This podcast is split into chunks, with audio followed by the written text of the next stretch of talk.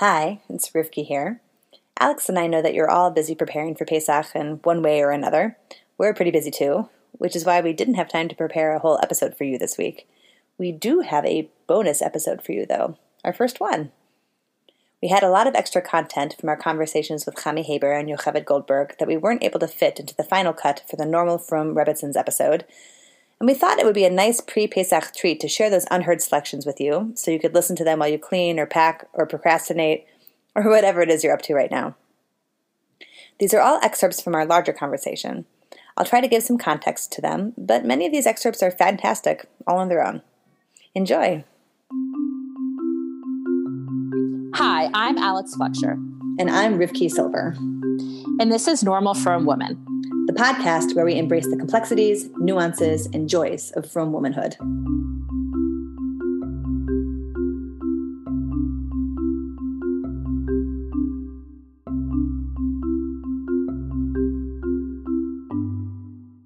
So our first interview was with Chani Haber of Norfolk, Virginia. Welcome to Normal From Women. Rebbitzin Haber, what should we call you? Chani, please. Okay, fantastic. Before we got into the interview part of the conversation, we were schmoozing a little bit about what it's like to be from a smaller community. You'll hear me speaking first. Like, um, no, it's interesting, the dynamics of being in a smaller community. You know, my husband's from Memphis, and I um, became from in Saint Louis, so they're not, you know, it's it's just like, it's a completely different... Um, oh, totally different feel. Yeah, one hundred percent. And then we touched upon how weird it is to, you know, be an adult. I, I don't see myself being similar to the Rebbitzins I knew as a kid, who were like grown-ups and, you know, mature people and, you know, had a certain um, gravitas. Like, she's a Rebbitzin. And I'm not. I'm just a normal from woman. Like, you, you think you are. I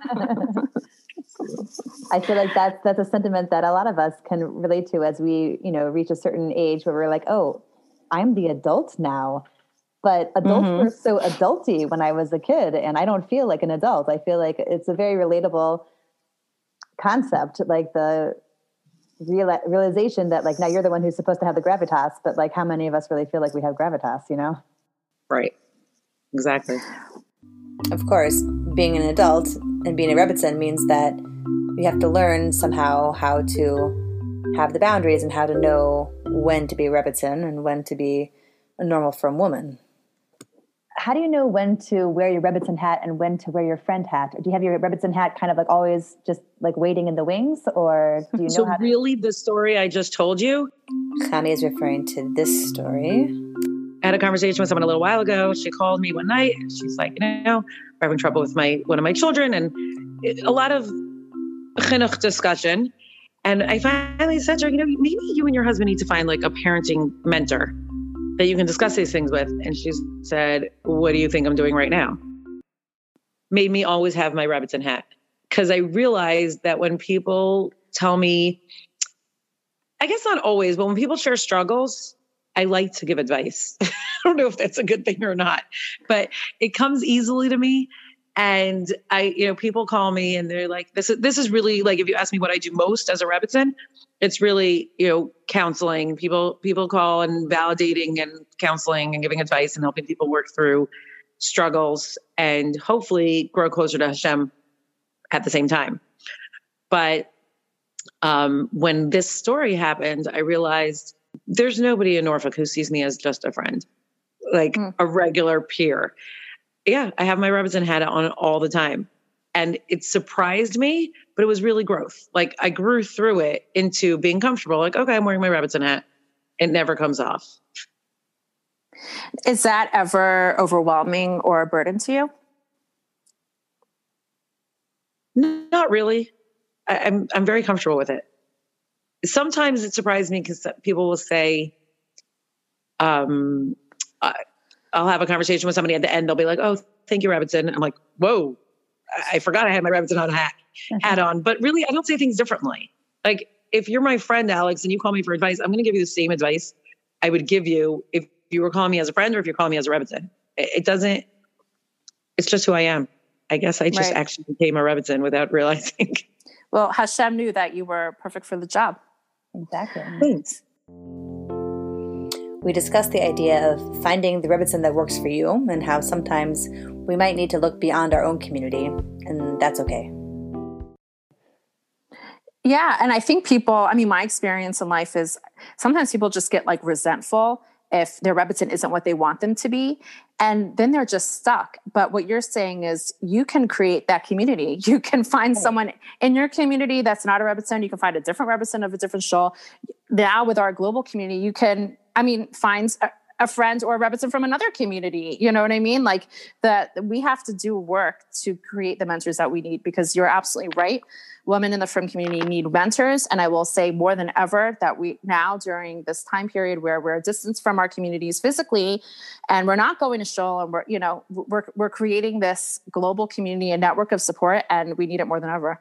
Well, it's true. And some of us, Alex, don't even go to shul even before Corona because our shuls don't have um, children's programming over here in Cleveland right. Heights. So, um, right. you know, it's, and I think that I've heard so many times from friends in the past, people who have become religious later in life, and they go to the shul and they find a shul that they like, and they aren't able to connect to the Reb or the Rebbitzin, and then they just are floating and they stop. And I think that one of the things that is such an amazing bracha that we are now so connected, for better or for worse, but because of the ease of being able to go and find people and connect and communicate, you really can look outside of the box. Like we're not, we're not living in like the the eighties where you're just like, you have your community and that's it. And it's hard to find something else. Like we really do have the ability to go and cultivate a relationship with someone who is going to be able to give us the guidance that we need. Now, actually going and doing it is another step, you know, but um, the, so it's interesting. The potential is there.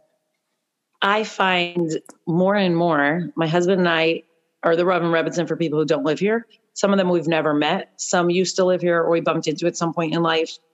Um, there's a girl who once came here for Yontif who calls me regularly. I'm her Rebbitzin. I met her. I, like I shared a Yontif meal with her once. And at the end of Yontif, she called me after like months of Yontif. She asked her hostess for my number and she said, can you be my Rebbitzin? And I thought it was so, at the time I was like, wait, what? Like she came to the class I gave that, that day. And we had a conversation after the class, but she was one of those people you're describing, Rivki, somebody who had become from and was kind of floating around, like didn't really have, I guess, like if she was in Israel, she would have Neve, but she was back in America and didn't. Yeah. And we talk all the time. You know, I'm, I'm a college teacher. My colleagues from six, seven years ago still call me Baruch Hashem. And I sometimes feel like, wait, you live in a big community where there's a shul on every block.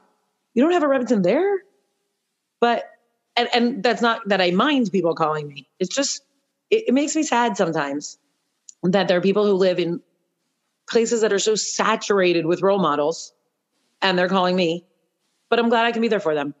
You know, there is that. So, so, and I don't know any Rebbitzin who would say, oh, you don't live in my community. I can't help you. You know, like that just doesn't happen. So, you know, pick up the phone, call somebody who you once connected with or who you've met online or you see on social media or, you know, someone you think you can. And I appreciated that she asked me that question, this particular woman, and she said, can you be my Rebbitzin? So it wasn't just like, hi, I heard your name and can you help me with this? I get that a lot also. What I get a lot is actually my students' friends. It's like my high school students go to seminary and call me. And then, you know, I think every year I've had girls call and say, my my roommate doesn't have a Rebbitzin and she really needs someone to talk to. Can you talk to her? Hmm. I'm like, sure. And then I never, I don't even know the names of these girls that I speak to sometimes, you know, they put their roommates on the phone and then, you know, but then they come home and then, and then I do dating coaching and I, you know, college teacher. So like, I might end up more connected with them. It happens. It really happens a lot. And then the other thing I kind of want to describe the program that I'm involved with, Alex, you know about CORE. So CORE is an, an organization that supports women who are strengthening Klal Yisrael. So that means Rebbitzins. It means just those women in your community who are working to strengthen Klal Yisrael in so many ways. CORE supports those women.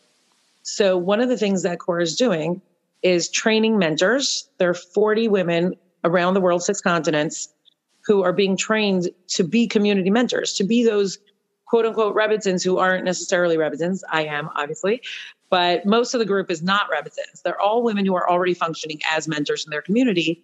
And CORE is giving us training to support us and to, to make us better at what we do. So I can call myself a CORE mentor in addition to being a Revitant. And you never know, if you're looking for someone in your community, there might be somebody who's already a CORE mentor, and hopefully in the next few years, there'll be CORE mentors in most from communities who you can reach out to and not feel like you're calling a stranger who doesn't really want to hear from you. Be, they're being trained to be CORE mentors. And there is one in Cleveland. Yes. So, but clearly, you know, CORE was founded because there's this need for non-Rebbitzin mentors and lay leaders, because the Rebbitzins can't do it on their own. I mean, Chami, I'm listening to hear, you hearing, yeah, I'm, excuse me, I'm hearing what you're saying in terms of all these people that you are connecting to. And I'm like wondering, like, what about your own boundaries? Like, when do you turn around and say, no, I can't talk to you, or I need to take care of my family, or I need to do my job? You know, th- there's so much need. I think CORE came, came, you know, onto the scene because we need more women to step up to the plate. And also, I want to just say that I love the idea of all the CORE mentors also being connected to each other, because mentors also need to have that support and to have strengthening and to be able to have the community to be able to recharge themselves and strengthen themselves and discuss the things like you were mentioning, like Alex, like the boundaries and anything like that, because a mentor can't exist in a, va- in a vacuum. You know, the mentor also has to be refueled in order to be able to then provide uh, the service to the community. And I love the idea of having people who, like, you know, that they want you to call, because I know that for me, a lot of times, and for other people I know, sometimes there's that feeling of like, oh, I don't really want to bother them, and it's not such a big problem, and it'll probably go away.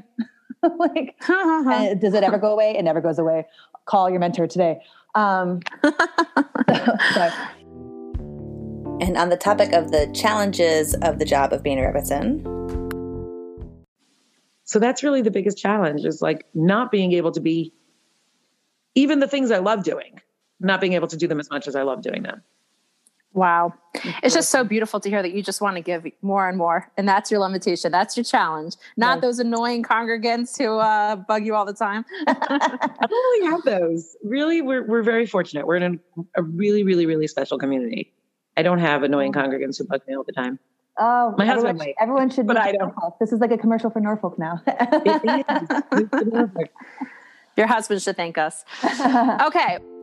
As we were wrapping up the conversation, we touched on the topic of working as a team and how it's really different for every couple.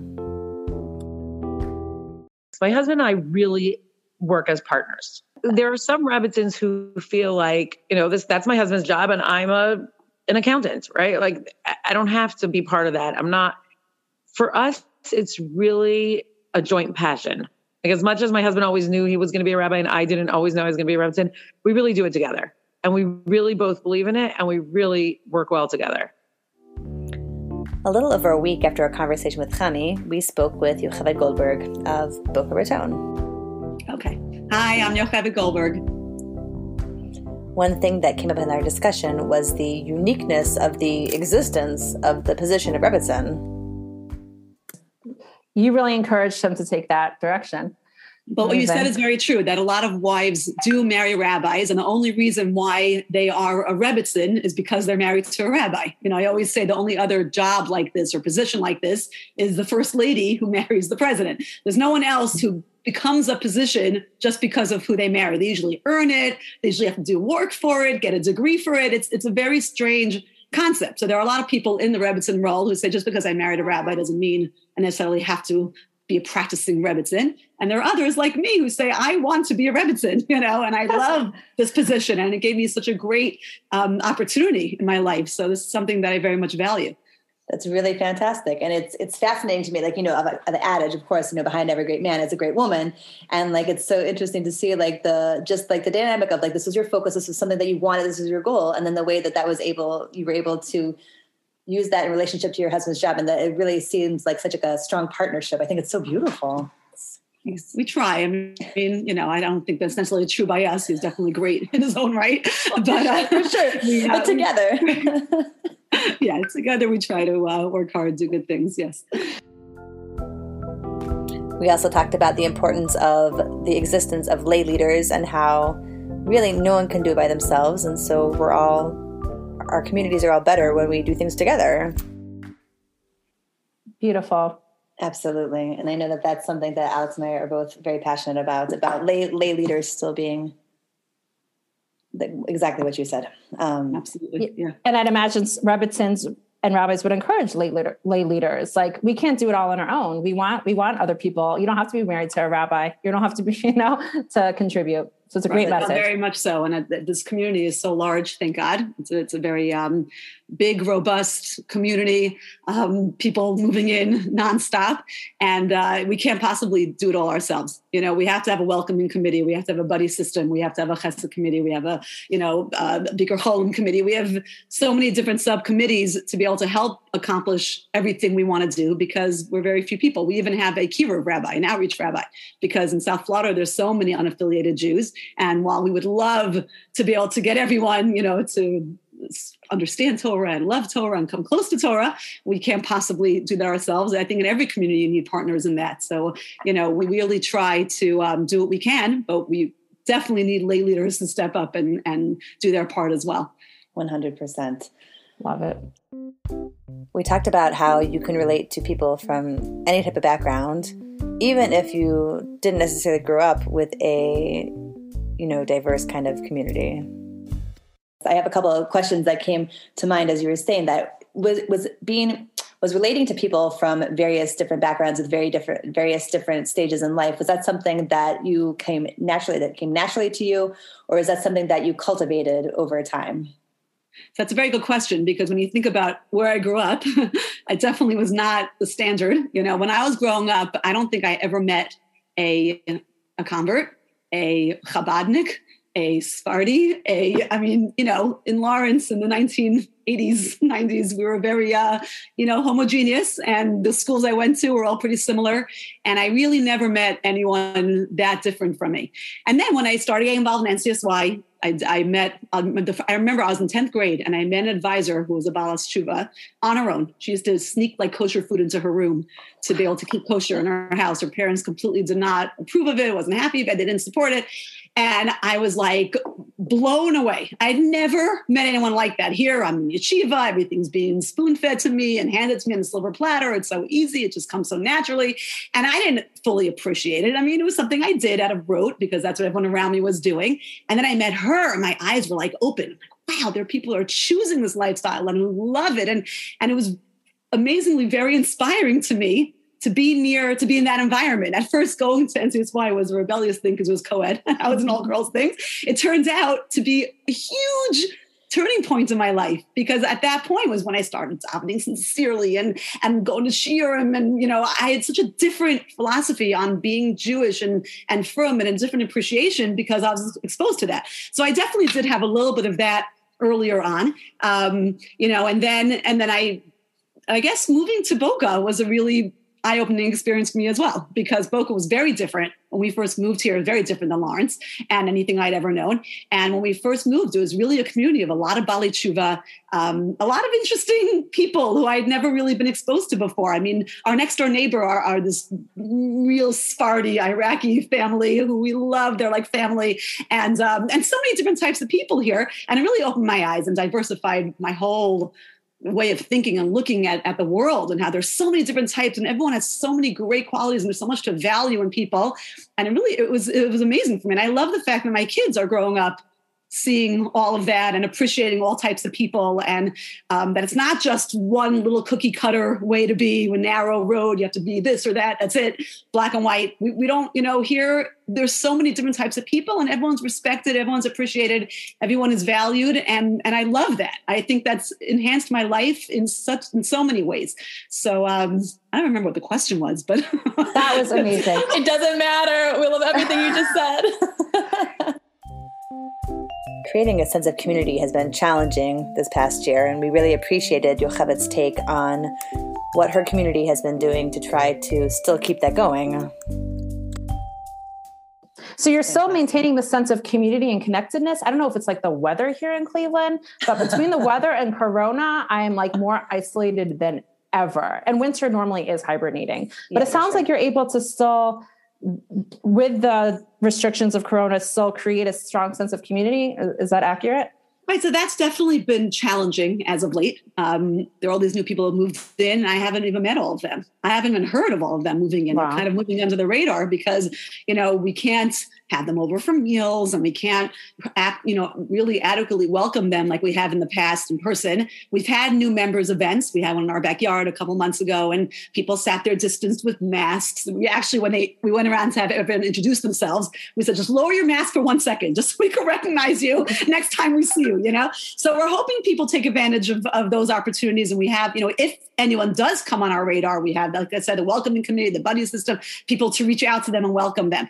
Um, but, you know, the sense of community is definitely something that's been challenged. And I think it's um, worldwide, because we're not having community functions and programs, and so much is being done on Zoom. There are minyanim. Um, there is Shul Shabbos morning. There is a women's section. Um, you know, there definitely is opportunity to come and be in person at different things, but not the way it was. You know, there aren't shul dinners and simchas, big simchas, and, you know, um, and big Purim carnivals like we've always had. But one thing that we do have here that we're very lucky about is great weather. Right. So we don't have to worry during the year about being snowed in, about not being able to, you know, have things outdoors. There have been a lot of different opportunities we could have outdoors because we're Florida. So we have beautiful weather, which yeah. is really, really nice. So we've tried, you know, we haven't been with people as much as we used to, but we're trying slowly, you know, to, to you know, here and there, if we could see anyone, if we, you know, but it's, again, it's, it's very compromised right now. We're hoping mm-hmm. when Corona's done, we can mm-hmm. start getting back to normal. Yes. Hear, hear. We also had a moment of just adoring Florida in general. Um, when we recorded this interview, it was February and it was winter and it was snowy here in Cleveland. So we, we had a little moment where we just kind of fantasized about what it would be like to live in a warmer climate. You also have the sun that you could just like go outside and sit on your patio. I'd imagine you have some kind of patio, maybe even a pool out there. Alex, you're making me, I'm like looking at my window at the gray sky and the white snow and the twelve degree like, weather. Yeah. You're making me jealous. Maybe we should move to Boca. That's the answer. Oh my gosh. Well, you are selling me, and I'm sure you're selling a lot of the ladies that are listening to this. It, it, there is something special about the lifestyle here when the w- weather is beautiful. It's not like that crazy fast paced, it's just slower. It's calmer. Kids are running around playing in the streets all year. You know, it's it's just a more natural, easy, slower paced. I, I don't know. It's just a great place to raise kids. I can't I can't describe. Uh, it's, it's just, I know. I'm sorry. I'm making. digging, digging it's, it's seventeen degrees outside today, know, so it's just not good timing for us to hear this. Right, right. Well, my parents live in Boynton Beach, so I do know we go to visit, and trust me, I have thought about it many times. and, and we just we just um, go to Florida when we need sunshine. We don't have any family there. But it doesn't keep us from coming to Florida for the weather and the wonderful people. And as we were wrapping up, Yocheved had some words of validation for Rebbitzins who maybe weren't as excited about the Rebbitzin role that they found themselves in, and also just some words of advice for communities on how to treat the Rebbitzins in their midst. It's wonderful that you're able to support each other, and I love the concept of referring. Um, so just get more bang for your buck, this power couple. Exactly. And it's not this, it's not, it, I'm not, I hope I'm not sounding too Pollyanna-ish about this, because the truth is there are a lot of Rebbitzins out there who who might be somewhat resentful of the fact that, like, because their husband's the rabbi, they now have to host, or they now have to, you know, um, go to everything, or whatever it is that they feel that they're required to do. And I and I understand those people also. They're kind of like, you know what, this is kind of a job. That's part of my husband's job. If it's a job, then maybe I should be compensated for that job. And I think everyone sees this differently. So I don't want to come off as like everything's perfect. And, you know, it's, it's something that's a decision that I made, you know, that mm-hmm. I'm happy to be that partner and, and do all those things that I've decided to do. And again, this is all my decision. The community does not obligate me to do anything. You know, they're not like expecting me here and there. Um, it's my own, it's my own sense of obligation, you know, where I feel like, you know, I'm not really in the mood to go to that bar mitzvah, but, you know, for that family, that's their only bar mitzvah, you know, or that's, it's not fair for me to not go, you know, and it's not just a stam community member not going. I know that it means more when the Rebbitzin, you know, and the rabbi both are showing up to their simcha. It means a lot. So, you know, it's kind of a, a mentality that I've, you know, cultivated through the years, and it's something that not everyone might agree and, and understand and, and feel that's right for them. And that's all totally understandable. You know, it's really make it up as you go along kind of thing. Yeah, I mean, I'm very, very glad that you mentioned that, because there are different types of Rebbitzins, and we're having you on the show today on this episode to, you know, for you to share your journey and your experience, and we can all learn from that, and maybe another Rebbitzin will learn from that. But um, it is very important that we understand that each person, you're a people, you are, you are, you are a people person. This is part of your vision, your mission, um, your journey as, you know, as a woman. And, and, and that, that we, that we need to appreciate. And another Robertson may do things differently. And that's exactly. the discussion today. Exactly. Right. I'm saying that's something that I feel adds tremendous value to my life, to be involved in this way. There are other women who are doctors, you know, happen to be married to a rabbi, or who, you know, are very overwhelmed, you know, with, with their household, you know, duties and, and can't possibly give more time. Everyone has their own cheshbon and their own um, life circumstances. And I think it's really important for communities to cut the Rebbitzins some slack, understand that the Rebbitzins can't be everything to everyone and do everything always. And what they can do is an added bonus. What they can't do has to be understood. Uh, we don't have hours that we're working that we're, you know, uh, telling them I worked for these hours, so now pay me. It's, it doesn't work like that. You don't get the recognition always, you know, and, and it's just kind of like you go along with your husband. And so, you know, I think there has to be a good understanding of the community that the Rebbitzin can't be everything. But, um, and, and a Rebbitzin should try to do what she can to stretch herself and, and try to, you know, take advantage of this role and find things that she enjoys and, and sees value in.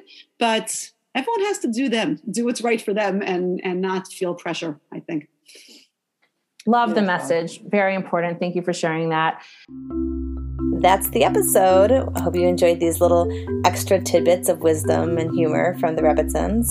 And Alex and I wish you a Chag Kosher V'Sameach, and hope that all of your preparations, whatever they may be, go smoothly and quickly and with as little stress as possible. See you next episode.